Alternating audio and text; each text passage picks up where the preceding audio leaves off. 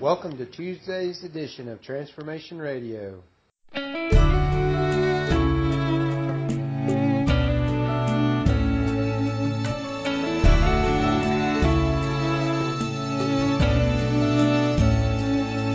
was driving last Friday on her way to Cincinnati on a snow white Christmas Eve.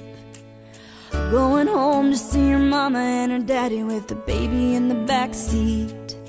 Fifty miles to go and she was running low on faith and gasoline. It'd been a long, hard year. She had a lot on her mind and she didn't pay attention. She was going way too fast.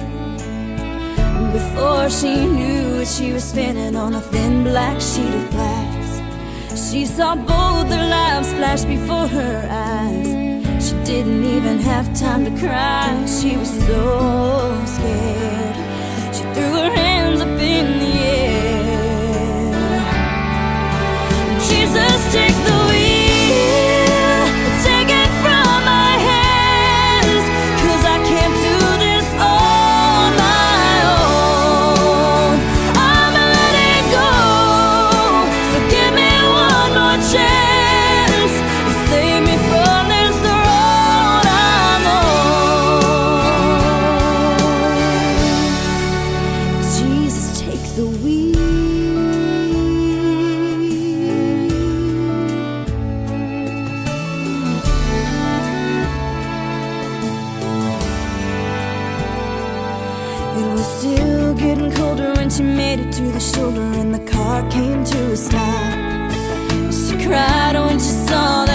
baby in the backseat sleeping like a rock.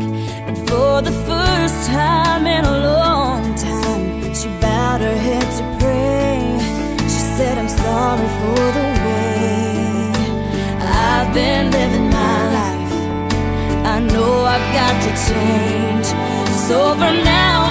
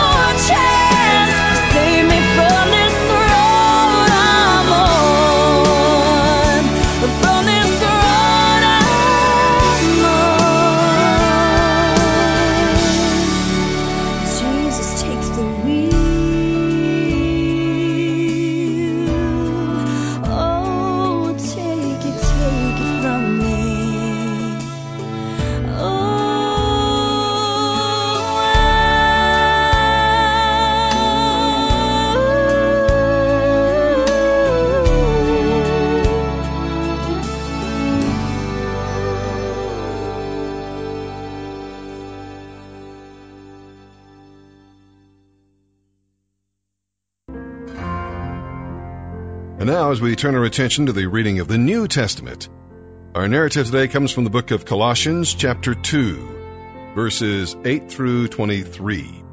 The Apostle Paul writes against any philosophy of life based only on human ideas and experiences. Paul himself was a gifted philosopher, so he's not condemning philosophy, no. He's condemning teaching that credits humanity, not Christ, with being the answer to life's problems. That approach becomes a false religion. I mean, there are so many man made approaches to life's problems that totally disregard God. To resist heresy, you must use your mind, keep your eyes on Christ, and study God's Word. Jewish males we'll read about today were circumcised as a sign of the uh, Jews' covenant with God. Now, with the death of Christ, circumcision was no longer necessary. So now our commitment to God is written on our heart, not our body.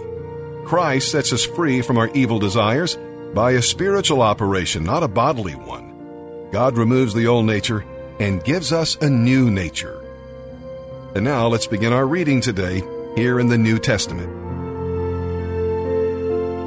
October 6th, the New Testament. Colossians chapter 2, verses 8 through 23. Don't let anyone capture you, Colossians, with empty philosophies and high sounding nonsense that come from human thinking and from the spiritual powers of this world, rather than from Christ. For in Christ lives all the fullness of God in a human body. So you also are complete through your union with Christ, who is the head over every ruler and authority. When you came to Christ, you were circumcised, but not by a physical procedure. Christ performed a spiritual circumcision, the cutting away of your sinful nature. For you were buried with Christ when you were baptized, and with him you were raised to new life because you trusted the mighty power of God, who raised Christ from the dead. You were dead because of your sins, and because your sinful nature was not yet cut away. Then God made you alive with Christ, for he forgave all our sins. He canceled the record of the charges against us, and took it away by nailing it to the cross. In this way, he disarmed the spiritual rulers and authorities. He shamed them publicly by his victory over them on the cross. So don't let anyone condemn you for what you eat or drink, or for not celebrating certain holy days or new moon ceremonies or Sabbaths. For these rules are only shadows of the reality yet to come, and Christ himself is that reality. Don't let anyone condemn you by insisting on pious self-denial or the worship of angels, saying they've had visions about these things. Their sinful minds have made them proud, and they are not connected to Christ, the head of the body. For he holds the whole body together with its joints and ligaments, and it grows as God nourishes it. You have died with Christ, and he has set you free from the spiritual powers of this world. So why do you keep on following the rules of the world, such as don't handle, don't taste, don't touch? Such rules are mere human teachings about things that deteriorate as we use them. These rules may seem wise because they require strong devotion pious self denial, and severe bodily discipline. But they provide no help in conquering a person's evil desires.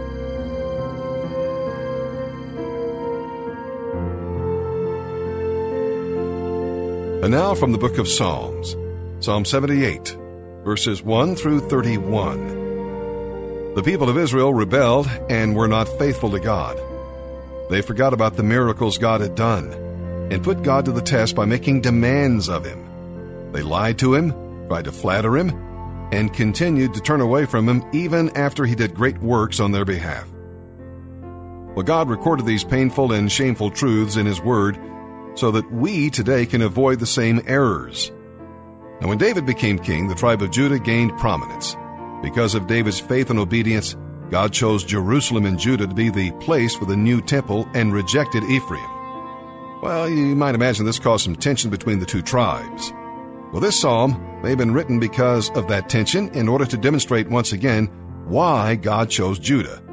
God works through those who are faithful to him.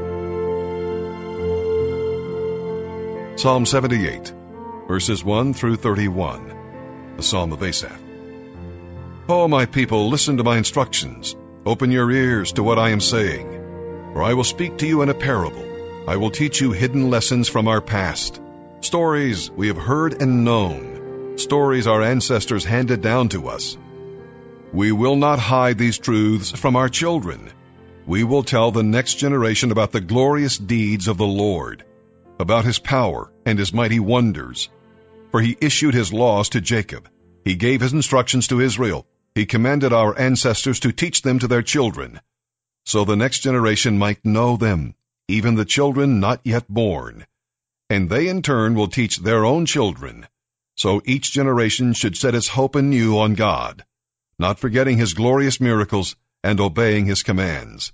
Then they will not be like their ancestors, stubborn, rebellious, and unfaithful, refusing to give their hearts to God. The warriors of Ephraim, though armed with bows, turned their backs and fled on the day of battle. They did not keep God's covenant, and refused to live by his instructions. They forgot what he had done, the great wonders he had shown them, the miracles he did for their ancestors on the plain of Zoan in the land of Egypt. For he divided the sea and led them through, making the water stand up like walls. In the daytime he led them by a cloud, and all night by a pillar of fire. He split open the rocks in the wilderness to give them water, as from a gushing spring. He made streams pour from the rock, making the waters flow down like a river. Yet they kept on sinning against him, rebelling against the Most High in the desert. They stubbornly tested God in their hearts, demanding the foods they craved. They even spoke against God himself, saying, God can't give us food in the wilderness. Yes, he can strike a rock so water gushes out, but he can't give his people bread and meat. When the Lord heard them, he was furious. The fire of his wrath burned against Jacob. Yes, his anger rose against Israel, for they did not believe God or trust him to care for them. But he commanded the skies to open. He opened the doors of heaven. He rained down manna for them to eat. He gave them bread from heaven. They ate the food of angels. God gave them all they could hold. He released the east wind in the heavens and guided the south wind by his mighty power. He rained down meat as thick as dust, birds as plentiful as the sand on the seashore. He caused the birds to fall within their camp, and all around their tents. The people ate their fill. He gave them what they craved. But before they satisfied their craving, while the meat was yet in their mouths, the anger of God rose against them, and he killed their strongest men. He struck down the finest of Israel's young men. Proverbs chapter 24, verse 26. An honest answer is like a kiss of friendship.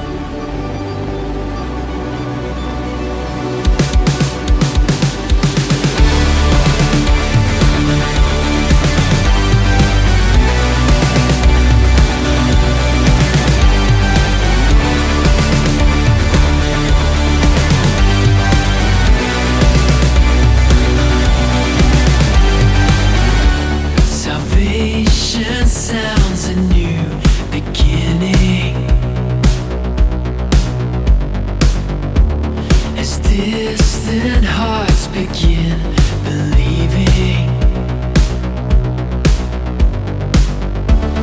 redemption's bid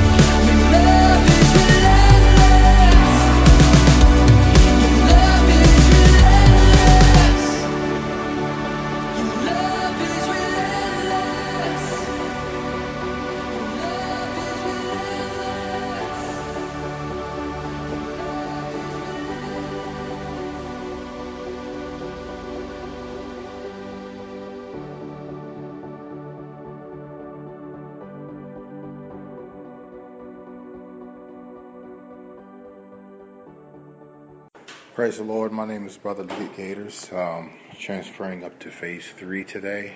Um, I just want to thank the Lord for everything that He's done for me thus far. I've, uh, it's a small cap of my past. I grew up in the church. Um, my uncle's my pastor. Uh, brothers and sisters are all pastors.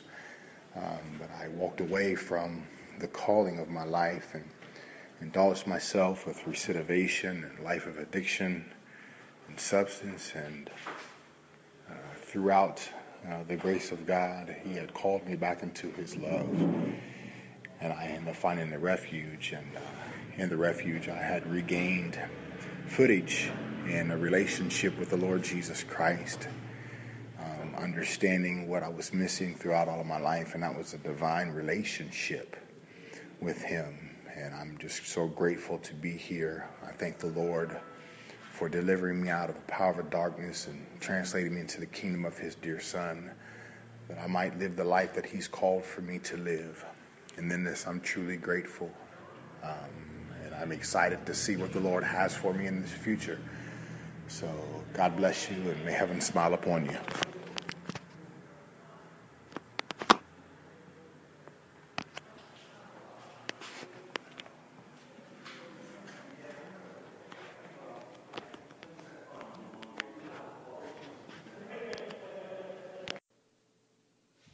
Hey guys, this is uh, Nick Bailey.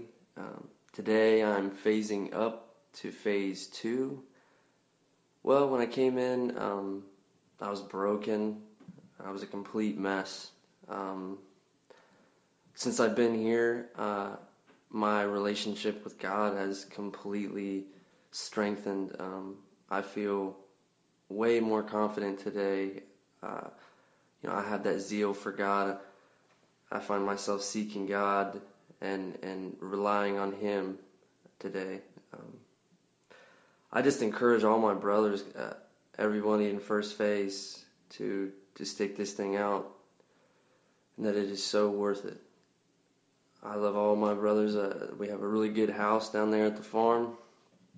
Um, shout out to my brother Miles, Ben, James.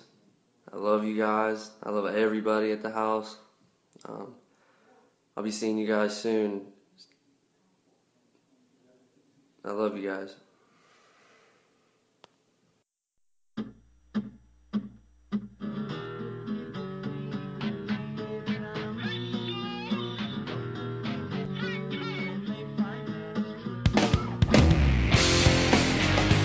Deep-seated in the American citizen is pride in his community as an expression of all that his country stands for. Individual independence, with respect for the rights of others, born of the concept that all men are free and equal.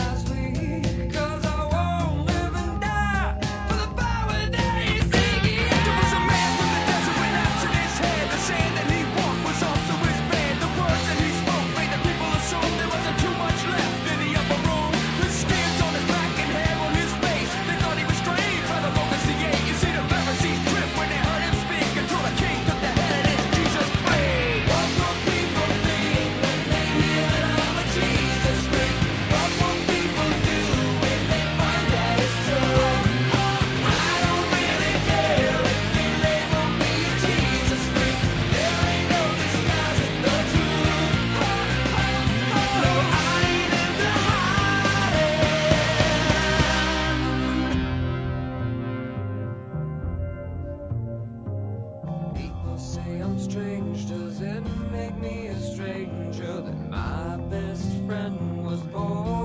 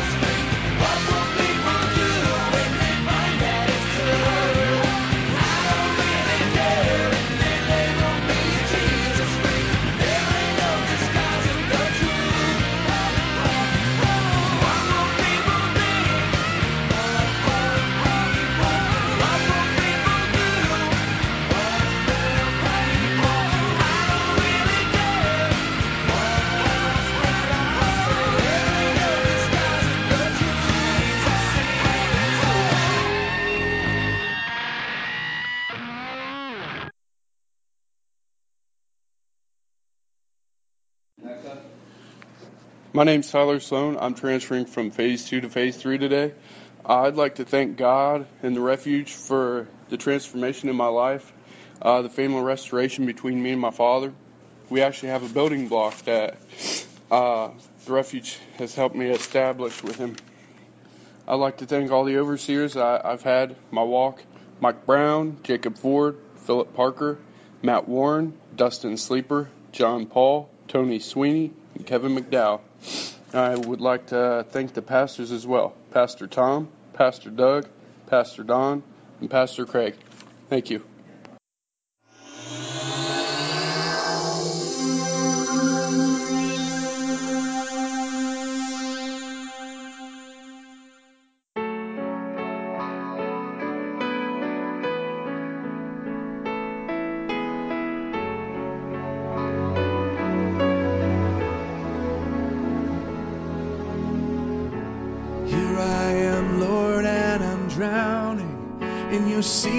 Forgetfulness. The chains of yesterday surround me. I yearn for peace and rest. I don't want to end up where you found me. And it echoes in my mind, keeps me awake tonight. I know you've cast my sin as far as the east is from the west, and I stand before you now as, as though I've never sinned. But today I feel like I'm just one mistake away from you leaving me this way. Jesus, can you show me just how far the east is from the west? Cause I can't bear to see the man I've been rising up in me again. In the arms of your mercy, I find rest. Cause you know just how far the east is from the west, from one scarred hand to the other.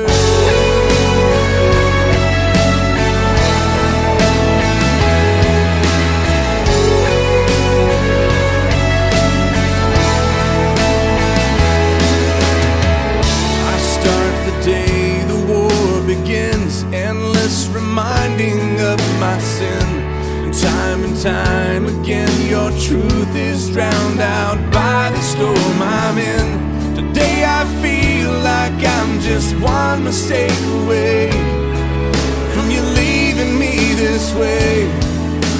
Jesus, can you show me just how far